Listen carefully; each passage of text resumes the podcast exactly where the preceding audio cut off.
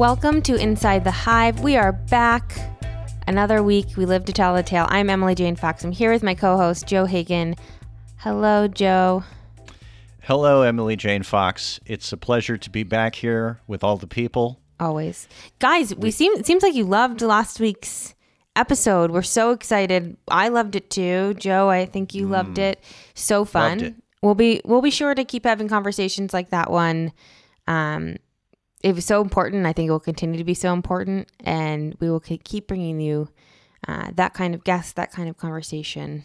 But thanks That was in. Maura Healey, the um, Attorney General from Massachusetts, talking about the prospect of uh, litigating, indicting uh, soon to be former President Donald Trump, uh, who seems to be, he'll be the last to know that he's the former president, it appears. Uh, but yeah, that was an amazing interview you did last week. Uh, the people seem to love it, and we'll be bringing you more of that, of course, in the coming months. Now, uh, you know, there was an article sometime this week talking about, uh, you know, the the sort of different views of uh, what is going on in the country between Trump and Joe Biden. And Biden is saying, "Hey, it's going to be a dark winter." He's saying, "You need to, we need to get real here," and Trump's still living in a fantasy land. And uh, it sort of uh, brought to mind. Uh, speaking of um, guests, we have Rick Perlstein, the author of a fantastic book called Reaganland America's Right Turn, 1976 to 1980.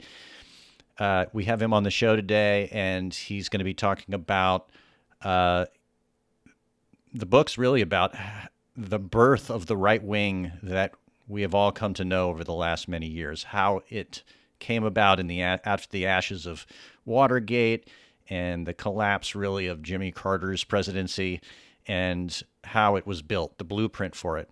And one of the things that you find, and we all know, is that um, you know, there was a view, a, a Reagan comes smiling Ronald Reagan of California, you know, puts a happy smiling face on this sort of, uh, you know, kind of um, uh, Scrooge like economic policy that he's going to deliver to the world and that will define really the conservative Republican uh, politics for the next 50 years. And one of the things that Jimmy Carter suffered from was this idea that he represented malaise, that he wasn't optimistic, he was asking the country to sacrifice. You know, these were words he used. He gave the malaise speech that peop- that became sort of famous um, or infamous moment in his presidency, and it brought to mind all the uh, problems that Joe Biden could have when he becomes president. You know, the cautionary tales of somebody who comes in promising to kind of unite the country, reset things after a period of chaos. In the in the 70s case, we're talking about Watergate and Nixon and all that that brought on, and now we have this. And uh, you know, what can we learn from history and present to this president-elect Joe Biden as, hey, uh, let's uh, think about um, restoring uh, certain aspects of our uh, political conversation and our culture. Um, but uh, the country also kind of fundamentally uh, has a bad reaction to people who's who's who are too uh, you know dark, right? And uh, it made me. I remember when I heard when I s- heard the expression, you know, it's going to be a dark winter, which is a real thing, and we need to pay attention to this pandemic. It also gave me a little quiver having read all of this stuff about Jimmy Carter and what the things that the kind of self-inflicted wounds that he gave to himself politically and how the press you know coming out of Watergate the press uh, you know the ones that that sort of birthed the the kind of journalism that you and I pra- have practiced our whole careers that same press uh, they were very hard on Jimmy Carter. And uh, any kind of minor gaffe that happened, they all glommed onto because they were just looking for a story, and everybody, if there was any smoke, right, they thought there must be a fire because we had just come out of Watergate, right, and now we're just coming out of Trump, where it's just been like an immense amount of news, and the press will want more of that. Well, anyway, all of that is a long winded way of saying that Rick Perlstein is going to, uh, in this interview that I'm about to do, um, talk about some of this. And uh, it's a fantastic interview.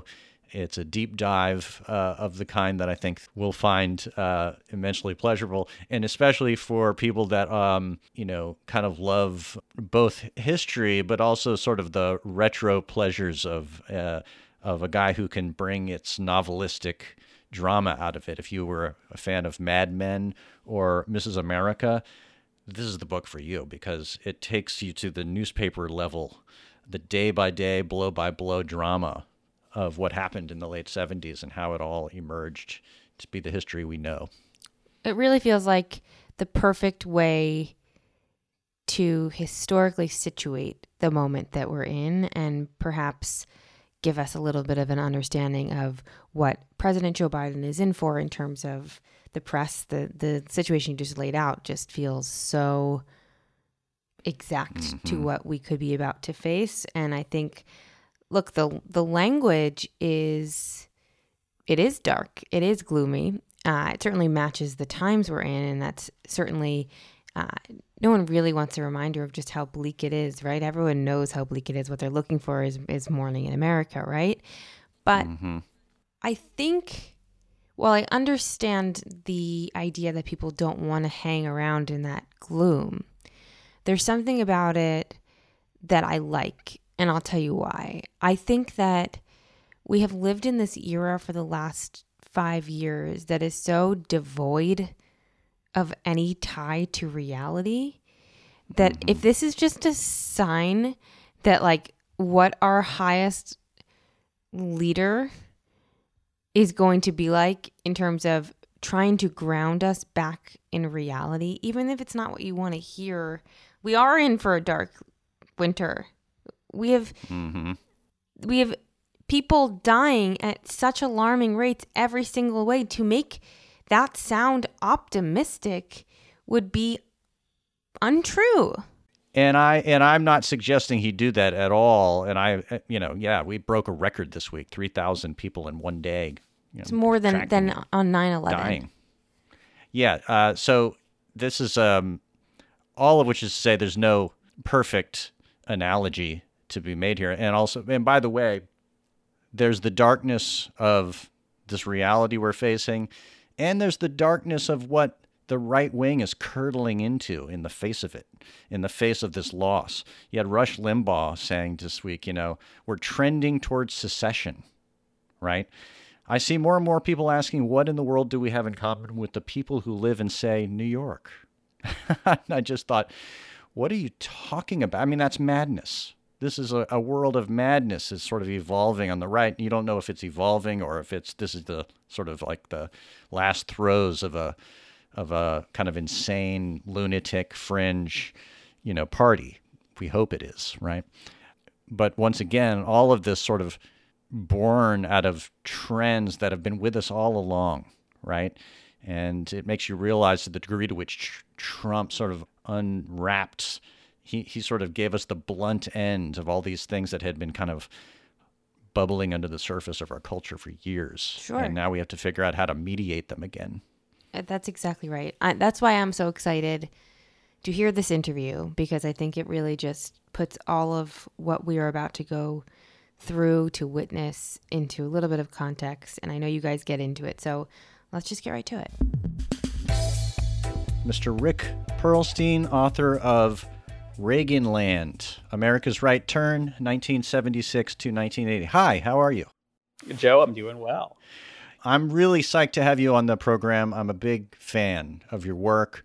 Um, Nixonland, I have a copy of your book, Nixonland, with full of yellow post it notes uh, which I, you know, I used that book. It was a reference. It was t- for my book, Sticky Fingers: The Life and Times of uh-huh. Jann Wenner in Rolling Stone uh-huh. magazine. Uh-huh. It was in, uh-huh. in the yeah, bibliography, yeah. and so we, you and I, sort of traced some similar, you know, historical pathways, the '60s and '70s, in particular. And I really admire uh, what you've done, uh, especially with this latest one, Reaganland, which is kind of like this uh, really propulsive, novelistic, uh, you know, front row seat to the kind of blow by blow of how you know the rise of Reagan in the late '70s. It's kind of a blueprint for really the right wing as we would come to know it, right in the last 50 years. Um, and and one of the things I was really fascinated with reading about you was that uh, you know in terms of how you got interested in all this before we dive into the book, uh, you there was a bookstore in Milwaukee where you're from, right. Right. That had kind of like I don't know stacks of old magazines, and you discovered right. them. Yeah, tell me about that. the Renaissance bookstore. It was kind of like one step ahead of the building inspector. Uh, and I think finally it was condemned, but only like you know five or six years ago. And it was it was just a stupendous place. I mean, it was like. Uh, it was like something out of like you know you go to a in, a in a movie where you go and like go and then the next scene is you know like gremlins are infesting the earth you know Yeah, yeah. just strange and exotic and weird and musty and you know really fit the kind of my baroque sense i think of uh, the history of this you know strange nation of ours. Uh, but i it was very memorable. You know i would i would you know i must have been like you know 16 or 17 18 you know before i packed off to college. And i specifically remember articles that i would look up you know for my research for reaganland um, you know turns out that you know my gift in life was remembering things i read in magazines you know 30 years earlier Right, and there's something kind of magical about about coming across like a stack of old magazines in an antique store or something, and you start flipping through, and it's like, wow. It's always that's remarkable. my, that's yeah that's my jam really That's that's your jam for sure. And and the and the one of the wonderful things about your books, which take you through the political history in a way that will edify you as great books of history will, but also incredibly entertaining because of the little details from newspapers and magazines and yeah that's a philosophy i have that basically people live their lives with no hard and fast distinctions between what's politics and what's culture you know what's the economy you know what's family it's all kind of mixed together and that's what i try and convey that kind of thickness of the passage of time yeah. so i got to talk about movies you know i got to talk about newspapers i got to talk about you know your mom going off to work because your dad you know is you know his income is stagnating and next thing you know you know feminism is, feminism is happening and the next thing you know after that phyllis schlafly is you know coming hard you know Yeah. Yeah. it's all Uh, connected as a child of the 70s this was a little yeah th- uh, right. It's almost like uh, reading your book is a little bit like um, finding out what the adults were doing yeah. right? Yeah. It's really funny. There was like it, when i wrote my last one's called invisible bridge and it covers 1973 to 1976 and i mentioned in there uh, i think i mentioned it that in a kindergarten class was having an impassioned debate about the big issue of the day which was whether um, and i made people think it was you know gerald ford uh, pardoning richard nixon but it was something that happened the same day which was evel knievel trying to jump the snake river canyon and there was a huge debate in my kindergarten class among all the dudes about whether he pulled his parachute on purpose because he chickened out. You know, so you get into the realm where I can kind of remember this stuff. yeah it's almost it's certain that i was in a similar debate somewhere else in america at the time Eh, well and, and because of that Well, where did you, where'd you come down? uh, on whether he had a parachute Yeah, well, he had a parachute, but whether he did it on purpose. You know, I, I don't remember this specifically, but I did have the um, Evel Knievel um, toy, yeah, which you yeah, wound I had up. that one too. You yeah. wound it up, yeah, and and and of course the the point is that people had this unbelievable, insatiable app- appetite in the early '70s. You know, for basically TV shows that were like snuff films, in which like, Yes. you, you basically watched to see if Evel Knievel was going to die or not, which kind of paralleled Totally. the fate of the Republic. Totally. And, you know, we get the expression jumping the shark from the Happy Days episode, in which That's right. basically Fonzie is attempting to do an Evel Knievel like stunt. Right. Right. And I grew up in Milwaukee, so you know, Yes, Evel Knievel. We had Fonzie Day in the same kindergarten class. Right. and we just uh, lost David Lander, aka Squiggy, recently, which is a you know cultural touchstone for many of us. Um, so we're aging ourselves rapidly here on this podcast. yeah, yeah, yeah. yeah. Um, but to, you know, just to We give people a sense, you know, uh, people often say newspapers, the the news is like the first draft of history, and one of the things I love about your books is that you take us back to that first draft to show, right. you know, how many kind of rec- crappy they are as historians. yeah, well, that that and also that we have all these received wisdoms about yes. uh, what happened, but when you go back and look at the details, it's much richer than you have been led to believe in many ways. And and then there's just the fun nuggets of information. Two of my favorites of which are that Jimmy Carter sat in with Dizzy Gillespie and sang "Salt Peanuts," right? And then uh, bragged about it in his uh, diary about how uh, Dizzy Gillespie praised the New York Times praised his singing voice, which is amazing. And then the other one was that Muhammad Ali offered to trade himself for the American hostages uh, the, during the Iran. yes, contra- I just reread that part actually. Yeah, uh, that was yeah during during a full on blood soaked riot uh, in which you know like. Iranian students were beaten within an inch of their lives by a multicultural group of Americans on Rodeo yes. Drive in that, Beverly Hills. Insane. That whole scene was just insane. I mean, and really crazily, so much of what you write about, like things like that, uh, they just sort of presage. You just realize that what we're yeah. seeing today with Donald Trump right. has all just been with us the entire time. And a lot of the outlines of the conversations we've been having in the last, whatever, you know 10 20 15 years are the same ones we were having but they were established. A lot of them were established during the period that you write about here. Um, yeah that's a really good way of putting it. um, so i you know one of the things i i really hone in on in this book when it opens up it's um, you know basically jimmy carter is coming into office. Um, you know the republican party is in shambles after watergate. And. Jimmy Carter has like an 80% approval rating. Yep. Right. He's Jesus Christ. Yeah, I mean, what was the sort of promise or, of Jimmy or Carter? Or a '70s singer-songwriter. I, I, I kind of stole this from an Associated Press writer who who who um, pointed out to me recently that Jimmy Carter kind of culturally was presented to the nation in 1976, kind of like a 1970s singer-songwriter. Yeah, wow. In a flannel shirt. Sure. Who promised, you know, absolute earnest honesty you know about his relationships. Yeah.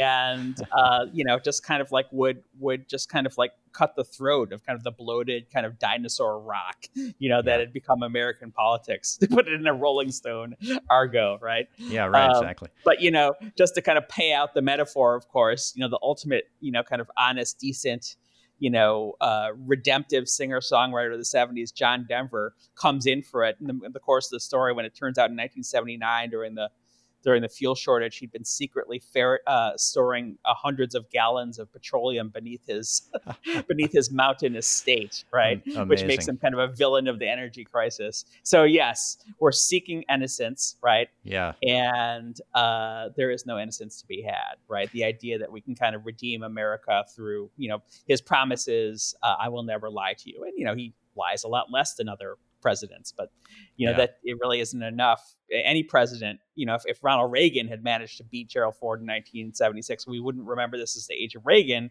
We right. might remember, you know, Ronald Reagan as this, you know, pathetic failure like Jimmy Carter. You know, I mean, a lot of this was bad timing, but a lot of it also was um, Jimmy Carter really ran on. I wouldn't. I've called it a bait and switch operation. I'm not sure that's really fair, but um, it was a very vague campaign, right? It was, it was. I mean, I in, in, in, Invisible Bridge, my previous book, I compare it to the presidential candidate in Nashville, who's never seen and just kind of makes all these kind of vague, right. you know, kind of pleasant sounding promises over a sound truck while driving through Nashville, and that's a little bit what Ronald, what, what Jimmy Carter did when he was asked to be specific about his policy positions. He he tries something you can't really get away with as well now, which you say, oh well, I'm I'll spell them those out after I'm elected, basically. Yeah. Uh, so no one really knew what he was going to do, but they liked who he was, really, um, and you know that he came off as this decent person. But it turns out that he had a very specific agenda in mind, and that he he he really craved the idea of calling the nation to sacrifice. Right. And saying, you know, we've kind of lived too well, and now we've got to cut our belts and rein it in, which made him a pretty uh, vulnerable foil to Ronald Reagan's message, which of course was America is the greatest nation on the earth. How dare you say we have to change anything? Yeah. Uh, and you know, so Jimmy Carter all along is is basically delivering the old right wing conservative measure about what we need to do about financial problems, inflation, high employment. The government has to tighten its belts. And this is exactly the time that the Republicans, very cynically, uh, and very dubiously are coming up with this idea that if we just cut taxes for everybody, will will achieve this biblical miracle of the loaves and fishes, and not only will you know everyone have more money in their pocket, which used which used to be the, the Democrats' promise, the New Deal promise that the government is going to help you have more money for yourself. Uh, not only is everyone going to get more money because taxes are going to be lower, the government won't even have to sacrifice anything because the revenues will go up so much because the economy will boom like a skyrocket. Right. Of course, it was a complete fiction. Uh, the best description of it was, you know, uttered by Ronald Reagan's rival for the 1980 nomination, George H.W. Bush, who calls it voodoo economics. Right, and this and, is the trickle down. Uh, the trickle down concept is, born. Concept. Right. Yes. This is Inside the Hive. Hi, it's Radhika Jones, editor in chief of Vanity Fair. If you love digging into the week's political headlines, subscribe to Vanity Fair. Our reporters take you behind the scenes of some of the biggest stories from the campaign trail to the halls of Congress. Just for our Inside the Hive listeners, save 15% on a yearly digital subscription to Vanity Fair with promo code POD15. That's vanityfair.com, promo code POD15 for 15% off one year of all you can read, watch, and hear.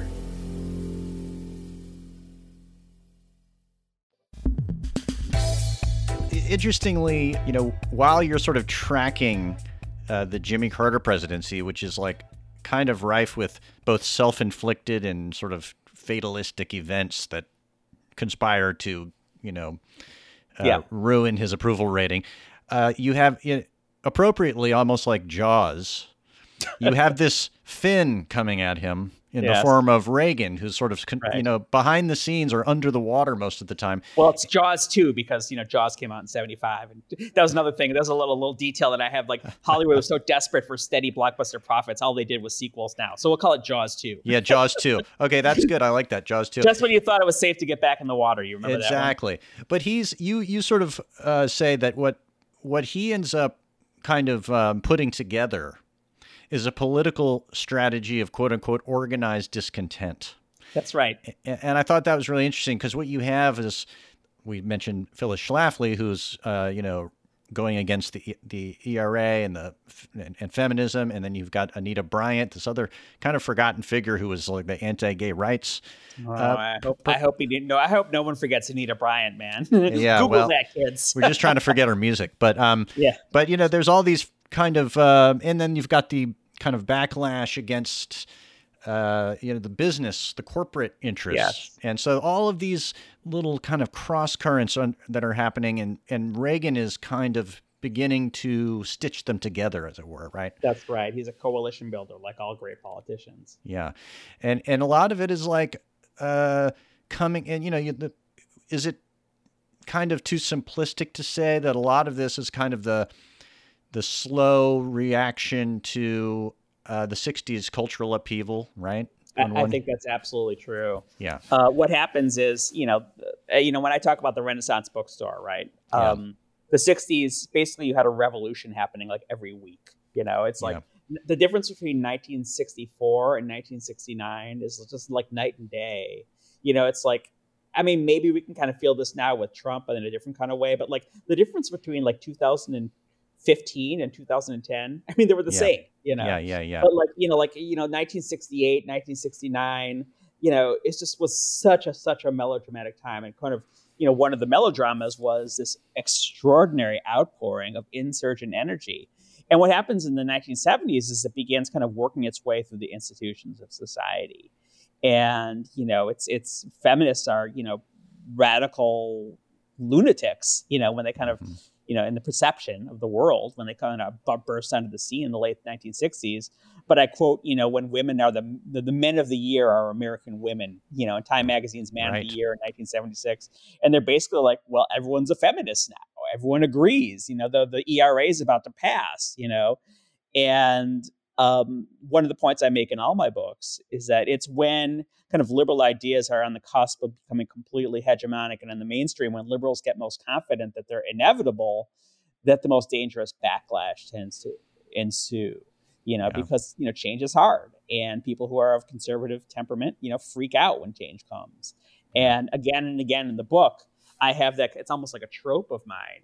You know, I quote. You know, um, I, I, I quote um, uh, Randy Shilts, you know, the, the kind of biographer of Harvey Milk, saying 1977 was going to be the year of the gay. You know, after mm-hmm. pointing out, you know, all these states that were passing gay rights laws, all these municipalities, and then you know, lo and behold, yeah, right, the shark kind of crashes to the surface of the water. Yeah, and it's actually to to kind of extend that metaphor. Phyllis Schlafly says in her 1964, you know, million zillion selling book for Barry Goldwater, A Choice Not an Echo, that politics is seven eighths percent, seven seven eighths below the surface of the water, mm-hmm. right? So, you know, I literally do use the metaphor of icebergs kind of crashing to the surface that had pre- previously been invisible because lo and behold, it turns out that these housewives have been quietly, sedulously, brilliantly organizing against the Equal Rights Amendment all along. That not only did they uh, not consider feminism inevitable, they considered it a threat to their very being. You know, literally, it was going to keep Jesus from coming back to earth. And I quote these books that sell millions of copies that suddenly, yeah. you know, Time magazine isn't noticing, in which literally, I mean, like 5 million copies are being sold of books that say the key to happiness for women is to submit themselves to their husband like they submit themselves to God. Yeah. And, you know, that's out there. And, you know, how are you going to turn that into a vehicle for electoral politics? Well, that's the story of the book. Right. And and just to uh, your book has these beautiful color oh, yeah, images inside of some of these books. The Spirit Controlled Woman by Beverly yep. LaHaye, right? Uh, Whose husband wrote Left Behind, right? That's right. Yeah, and uh, and they wrote uh, they wrote a sex manual. So one of the things that's happening with these these these these groups is that they're kind of um, this is you know kind of what happens to insurgencies. They're kind of domesticated.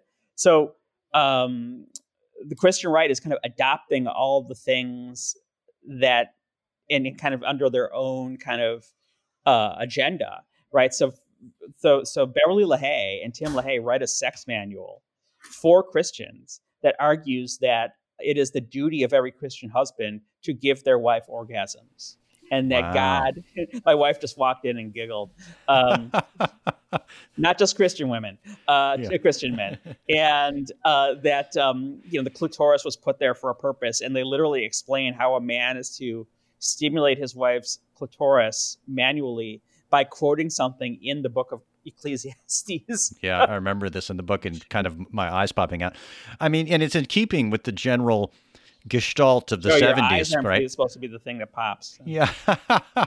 That's like but the it was still very 70s. It was just very on the 70s. on the right wing side. Um, right but just and, enough that kind of like you know used to be that fundamentalists were kind of like in this bubble and couldn't enjoy yeah. the things that modern life have to offer so right. you get the good stuff but you're able to kind of protest against the stuff that you consider you know basically satanic right so this is one of the many cultural currents that are happening and, and that different kind of newsletter writers and mail yep. mail kind of um, organizers Again, beneath the surface, beneath the surface of what the mainstream media is noticing. Yeah, and people are really doing some real organizing and getting big databases together, basically of like basically, they're, they're out there. These people are out there. They're they're working class people. They're religious people. People in the mm-hmm. South. Mm-hmm. People that you know Jimmy Carter might have been able to connect with at first because he was right. seen as a Baptist from the South and had some right.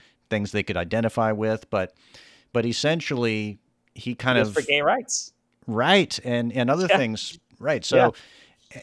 and I don't know, and and essentially feminism too, right?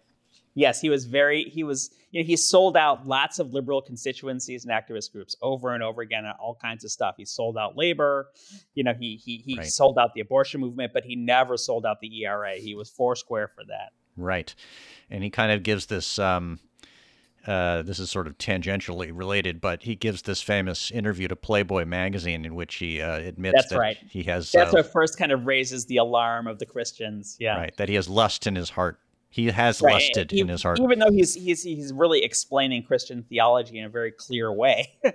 about why he's not a sinner for actually having these thoughts because he asked for forgiveness. But anyway, yeah. it's enough. It yeah, shows yeah. that you know the people who are claiming to be the you know sort of the followers of the Prince of Peace aren't quite what they say they are. Which right. you know, so that puts Jimmy Carter in kind of like a he he you have a great little line in here. I'm going to paraphrase it, but basically that he had promised so much, or there had been so much ways in which he was trying to promise a lot when he ran. Right. That all when things the, to all people. Yeah, when the bill came due for you know, the, then bill came due for his ideological profligacy, as you put That's it. That's the is, one. Yeah, that's right. it's a great line. Really, yeah, Yeah. there's this great scene where like basically it's literally in Dick Cheney's office. Yeah. where they're kind of planning the 1976 campaign for Gerald Ford, and their pollster is giving a presentation, and he's using he's he's basically using these clear plastic sheets in which he's plotted the support of Jimmy Carter by all these constituencies. He's placing one over the other, and they're all kind of like clustered around Jimmy Carter, and like they're like, "Oh my God, how do we beat this guy? Everyone loves him." Yeah. even if their politics are completely compo- uh, con- contrasted to one another.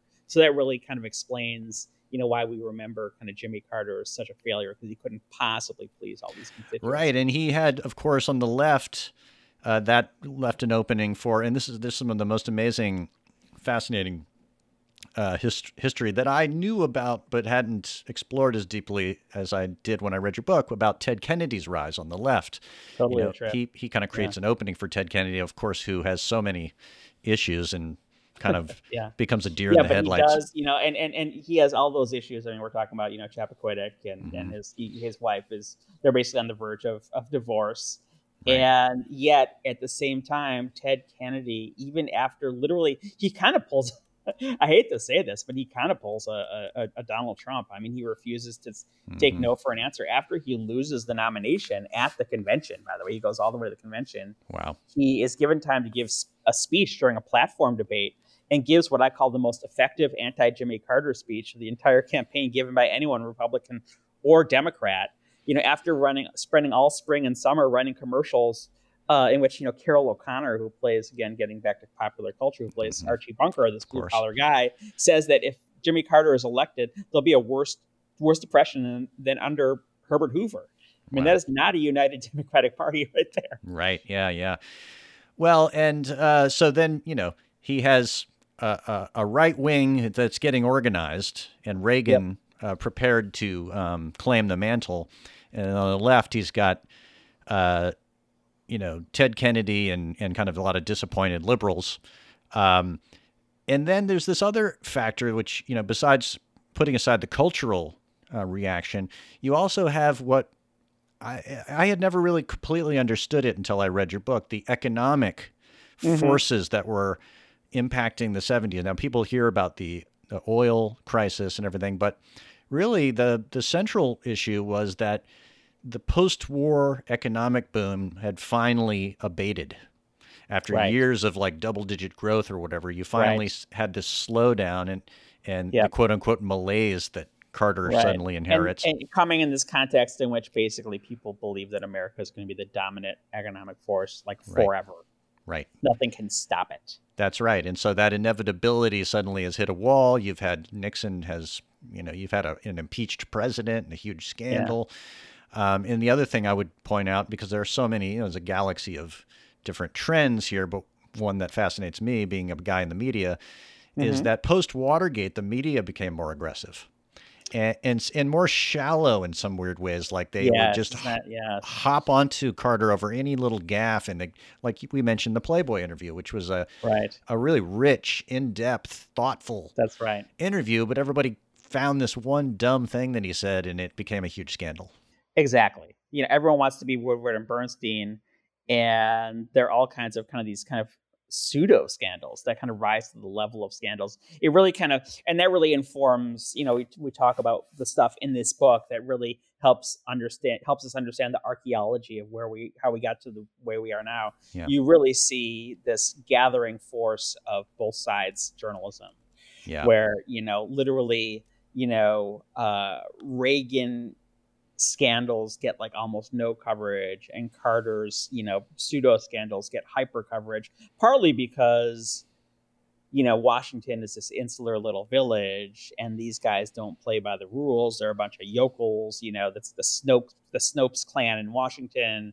It's the cast of Gone with the Wind. It's these guys who wear cowboy boots and jean jackets at the White House. Yeah. and you know they don't go to the cotillions you know that Right. that Sally Quinn you know sets up and Yeah. they reap the whirlwind for that Right. Yeah. They're not sexy in the ways that the Georgetown set would like them to be, you know, like, uh, and tasteful and, and Right. scintillating. And uh, but for a time for a time the public loves it i mean when i was a kid we were driving to disney world from milwaukee for a vacation and we stopped in plains georgia carter's uh, you know Yeah. hometown which you know must have been after like his popularity faded just thinking about when it was 79 or 80 and it was a tourist stop we went to billy carter's gas station you know we ate peanut soup you know yeah, it was redneck chic that's right. Yeah, well, that's the it's back to the, uh, the plaid shirts and the um, yeah, Yeah. and you know it should be noted. Just uh, this crosses over into my Rolling Stone history that you know there were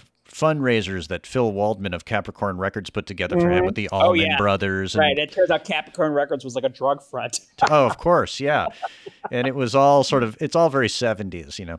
Uh, but you had you know Bob Dylan was Yeah. uh, an the advocate. Allman brothers yeah Yeah, Hunter Thompson initially. Hunter you know, not exactly people you want on your side, but um, uh, if you're trying to uh, have a squeaky clean image, Well, but honestly, you know, he that that was the reason why they did the Playboy interview. It's like they thought they had evangelicals in the bag, but Yeah. they didn't think they had this kind of hip cultural left in the bag. So that's Yeah. why they, you know, did the Bob Dylan stuff. That's why they did. You know, it was kind of calculated. yeah, yeah, of was, course, He was very good at faking sincerity. You know, I mean, right, he had a very good ad man who was kind of creating that image of the flannel the flannel shirt guy. right, and, and he was, you know, the boomers who were now in their 20s Mm-hmm. and and moving into the 30s in some cases were the new, um, you know, they were a new lobby in a way. They were a new a new voting block that had to be dealt with, right? And this was the sort of uh, interface was rock music. This is Inside the Hive.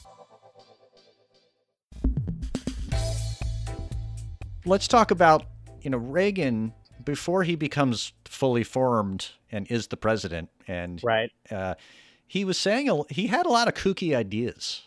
Didn't he though? I mean, you know, you would there's you pull a lot of quotes from from uh, you know things he said in speeches and in newspapers and stuff, and you know he he was kind of fringy in some ways. yeah, a big part of um, what the job your job was if you were a Ronald Reagan staffer was to kind of hide Ronald Reagan's kookiness from the public, Yeah, and in a lot of ways, it was quite successful. Uh, Right. And that process, I think, it drives a lot of the drama in the book. Uh, a couple of weeks ago, one of the National Review Never, Never Trumpers tweeted, you know, it's really important for the young generation to understand that, you know, like conservatism didn't always used to be kooks. It was, you know, what did he say? It was Krauthammer. It was Yeah. blah blah blah Krauthammer and blah blah blah and Ronald Reagan. Right. And someone was like, "What do you think of this, Rick?" And I, I tweeted at the person who asked the question and also the guy who made the point. Well, what do you? How do you handle the the fact that like a lot of the things that Ronald Reagan said were undeniably kooky? yeah, You know that like nuclear waste could be you know repurposed for industrial uses. that's you what I was that- thinking. Yeah, yeah, that's one of my favorites. Yeah. Or, you know, we're talking about COVID. You know, he goes on the radio and says we should repeal the law that requires the FDA to approve the safety and effectiveness of drugs. right. You know, uh, yeah. and there's just a much bigger sense that, like, basically, conservatism is great and it has its place, but you know, and it's a great way to kind of, you know, kind of rouse the masses. You know, using all these kind of demagogy and kind of hatred of liberals and hatred of, you know, insurgent movements and the other, and also racism. But Sure. you know, we, we want to keep our, our, our ass pretty tightly on Pandora's box to make sure it doesn't open too widely. You know, and a big part of you know what the contrast is between Reaganism and Trumpism is that sort of caution when it comes to the public face and the private face and the dog whistle and what you say, you know, to a New York Times columnist and what you say, you know, in a speech to an audience in Alabama.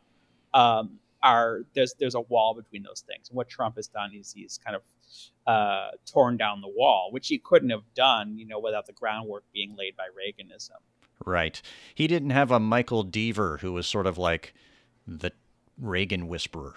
Right. He's he fired Michael Michael Deaver in you know like September of 2015. You know. Right.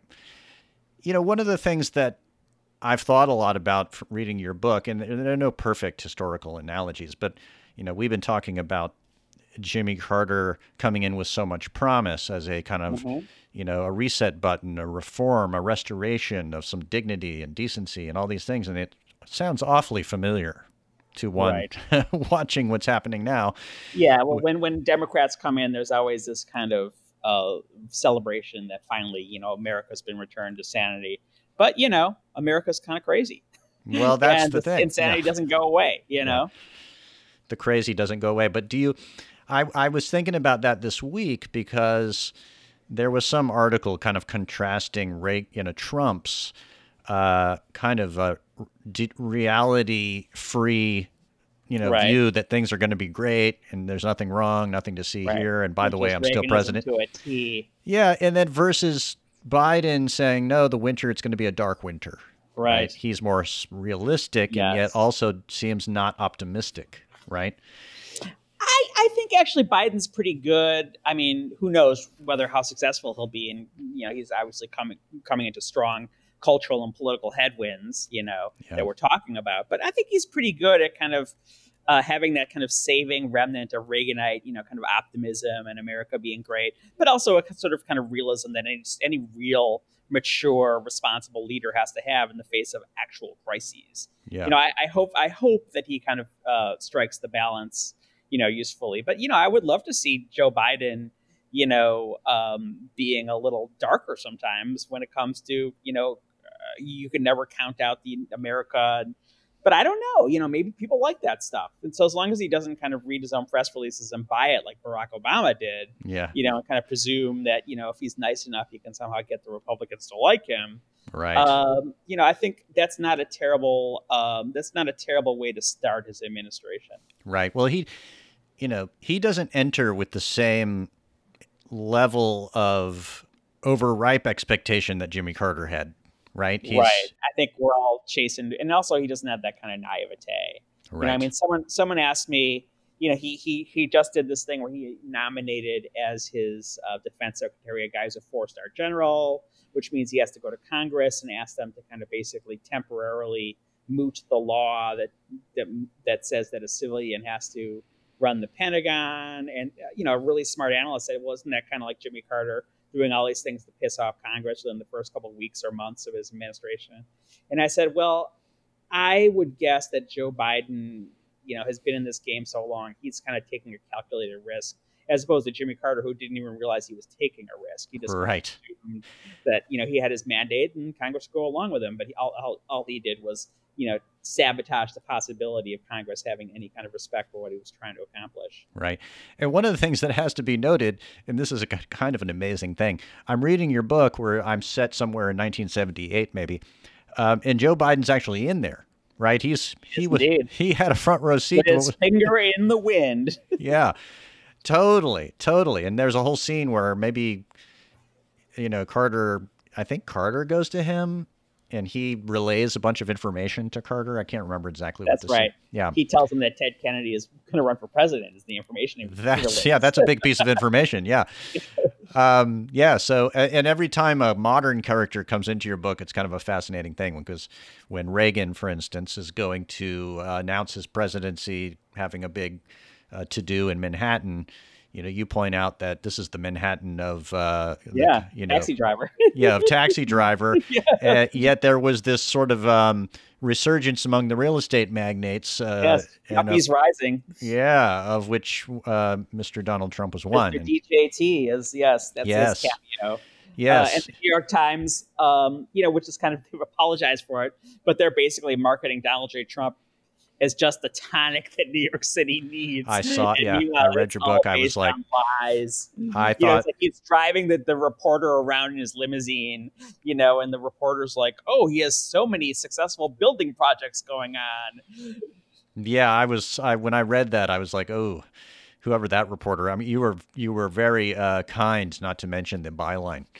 Oh Um, well, you know, but but like to be- no, seriously, to the New York Times credit, when they did his big their big takeout on Trump's taxes like a year and a half ago or whatever, they quoted that article and they're like, "We were wrong." yeah, right. Oh, good. Well, that's, uh, you know, that's that's it's pretty amazing. But I mean, it would have been hard to know what was coming around the, you know, and how much corruption had been there uh, with he and his father uh, in that business. Maybe, maybe it was something they could have investigated. But, um, so you know, as we mentioned at the outset, so much of what happens in your book, which is, um, I recommend to people listening to this, being Oh Uh, yes, you know Mark the holidays are coming. This is a this is a, a profound, um, just in the heft and the size of it.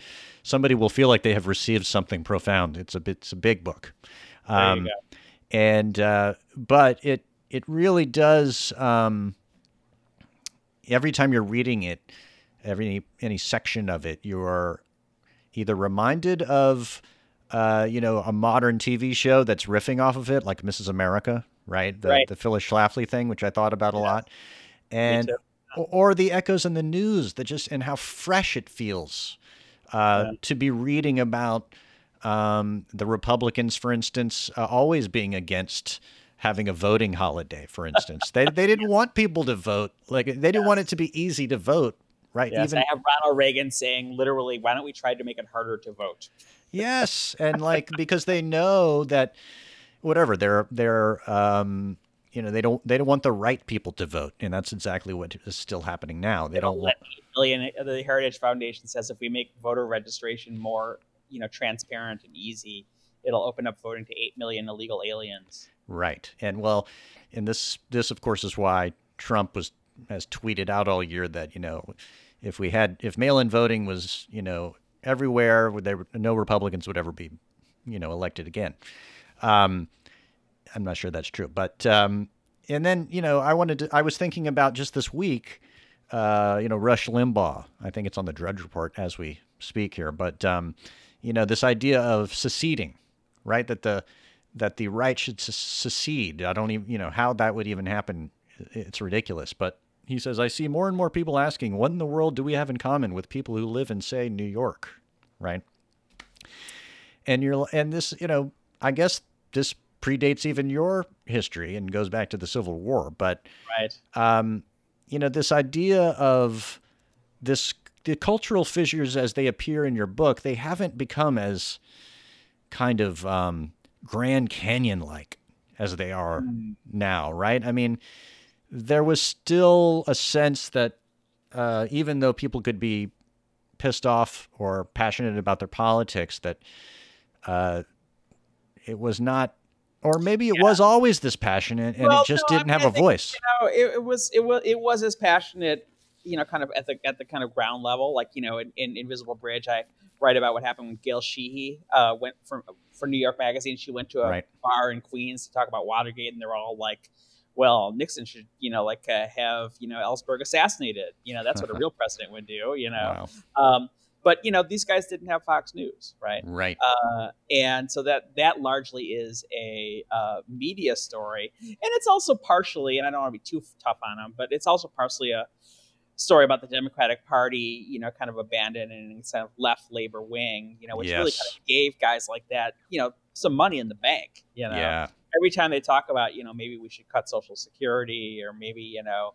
Uh, you know, the real answer to our future is, you know, uh, more investment in the stock market, or you know, coal miners should learn how to code.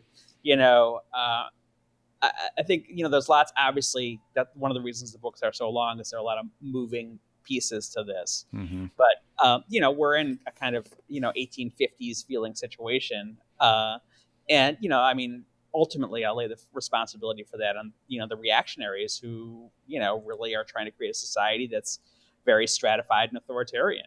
And uh, you know, we've seen where that's gotten us. And uh, you know, so you Right, know, I well- write you know both as a historian, but also as a partisan liberal Democrat. You know, so I'm I'm kind of inviting citizens to do something about it. Right. Another book, I had another author on earlier this year, Kurt Andersen, in his book, Mhm. uh, Evil Geniuses, which obviously overlaps in many ways with your book. You had, you know, these sort of architects of this economic idea, the trickle down economics. You had Milton Friedman and um, Yeah, he's in know, there. Yeah. Arthur La- Laffer, and, and this idea that uh, if you, you know, one of the positions of these of this political view was that you needed to crush the unions, and Yep. that was a key thing that Reagan did. Um, and that idea, you know, the when you talk about Jimmy Carter not kind of uh, strengthening the unions or or, or backing them in, in the right, you know, that was a huge kind of mistake. That was that allowed uh, what Yeah. happened to happen. Um, it took the a lot. There was a lot of um, complacency when it came to that. Yeah. And it turns out that churches were the unions of the right wing. They could use church, churches basically their kind of like infrastructure that you know they had their own precinct organizations, like a kind of a union local. A church is like a union local. You can yeah. kind of like get people kind of working in harness, you know, because there's a leader people trust. Right. Well, I've always it's always been fascinating. It's interesting that you put it that way as as them being unions because my whole life I grew up in the South. My parents are conservative. A lot of people I knew were, and whenever you'd bring up, you know, uh, socialized medicine or um, you know any kind of government support of anything, they would be like, we don't need that. We can depend on the churches. And it's sort of, you know, basically it's like, if you don't believe in God, you're out to, you know, you're screwed, right? Right, right, right. That's a really good way of putting it. This is Inside the Hive. Back to the point a moment ago about, you know, Carter giving up on the unions. You know, the, when Reagan came into office, um, you know, the left really never kind of, um, recovers. You know, it always plays to the center, which is a right of center that Reagan basically established. Um, you know, by the time Clinton comes into office, he's playing right. on, on the Republicans. Are so terrified of what happened in 80. I mean, the trauma of, you know, a lot of the people who became the kind of the, the, the, the who, who really kind of sailed it, you know, sailed the headwinds of neo, the neoliberal turn of the Democratic Party were people who suffered a trauma in 1980 from Reaganism. And Clinton lost his reelection fight in 1980. Remember, I talk about the Mariel Boatlift stuff. Mm-hmm. Uh, you know, Joe Biden lost an election. You know, Evan Bayh was the son of Birch Bayh, who you know was this liberal senator who lost his election. Yeah. Um, but you know, there's lots of interesting things going on in the left in the 1980s too. I mean, there were literally um, how many people you, you might remember i'm sure it was in rolling stone there was like maybe a million or two million people protesting for a nuclear freeze and right. reagan takes it so seriously it's one of the reasons he negotiates with gorbachev mm-hmm. you know we hmm. don't have a war in central america which reagan desperately wanted so you know i want to be fair to the left too sure um, it just they were they didn't they were they lost um, i think the war of ideas you know they didn't have a distinct alternative uh, Well, there was a lot of confusion, right? So, like, kind of like there was a lot of, um, well, uh, you know, we got this far with the New Deal kind of paradigm, and suddenly the economy is in the shitter. Yeah. And we're losing all these elections, so it must be the New Deal paradigm. But the, the, there's almost like a tragedy to that because as this is happening, partially because of the rise of Republicans and Democrats kind of not fighting back, you're beginning to get the stagnation and inequality, you know, that we we see now, you know, happening. So in a sense, what we needed was kind of more New Deal, right? Uh, mm-hmm. But you know, that wasn't fashionable, right? Right. Uh, so I mean, in a sense, what wasn't needed was kind of new ideas, but kind of a little more stalwartness you know, and kind of honoring a good idea that worked, which was kind of like decent regulation, you know, decent labor protections. But, you know, a lot of people who were kind of at magazines like, you know, the Washington Monthly and the New Republic, and some of them have, you know, kind of kind of apologized for this too. You know, it's kind of the story Kurt Andersen tells. Yeah. We're like, oh, this this stuff isn't cool anymore. Let's go with Jerry Brown, who says we need a balanced budget amendment. You know, right? Uh, so you know, I mean, I, I hate to sound like a partisan, but maybe what we need was you know kind of more leftiness rather than less. You know, right? I don't know. You know, yeah, well, we, face, we know? can't know now. But I mean, Joe Biden is about to, uh, you know, thread uh, some of these needles um, yes, and he and and and you know Joe Biden's superpowers. Anything he says sounds reasonable. Yeah. And um, look, he's he's he's tacking to the left. I mean, the the Joe Biden who makes his cameos four or five times in Reaganland is a guy who has his finger in the wind. Right. And you know, even corporate America, the Business Roundtable, is beginning to say, look, this idea that the point of a corporation is to deliver shareholder values hasn't really worked. So they claim that they're, you know, um, and the funny thing is there, there's this kind of there's this funny kind of back to the future element and kind of like the, the, the Biden transition. He has this meeting with uh, union leaders and business leaders, and then emerges saying we all agree that we need an economy that works for everyone, and and uh, it almost sounds like this kind of like it's very 60s but not the kind of jerry rubin or tom hayden 60s but Yeah. the kind of lyndon johnson 60s where there was this kind of modus Mhm. vivendi between business and labor about the idea that we needed to care about you know the society itself you know not just you know profits I think that's yeah, and you had Charles uh, Koch recently, right in the in, in the journal. Um, also, uh, you know, trying a to too little too late for that guy man. yeah, yeah. Oh gosh, what a mess we made over the last sixty years. Yeah, Um, sorry but you know, when I was talking about that cultural narcissism, narcissism, and I don't want to interpret them in ways they don't mean to be interpreted, but just thinking, you know, ex- extrapolating on that a little bit, you know, the country, both right and left in some ways, but you know, certainly on the right, almost by principle, um, kind of lost sight of this of the public square, right? Yeah, just this idea. Yeah, this sense that we're all in this together, and there's definitely that's in the air right now, and we don't know if that will materialize as a thing, because now we have this kooky Yeah. fringe. I mean, I, I wrote a, you know, I'm, I'm involved with In These Times magazine, a liberal magazine, left wing ship magazine in Chicago. I'm going to be Yeah. the board chairman next year. And I wrote a cover article last year, uh, last year, this year, a million years ago. Yes. You know, this summer, basically, about how market thinking has caused a lot of the COVID crisis we're facing. And I compared the kind of ethic of collective sacrifice that we saw during World War II to, you know, you can't even get someone to wear a mask, you know, anymore. Mhm. You know, I mean, talk about narcissism, yeah, right? Uh, the Totally. idea, you know, I mean, Carter was nostalgic for sacrifice.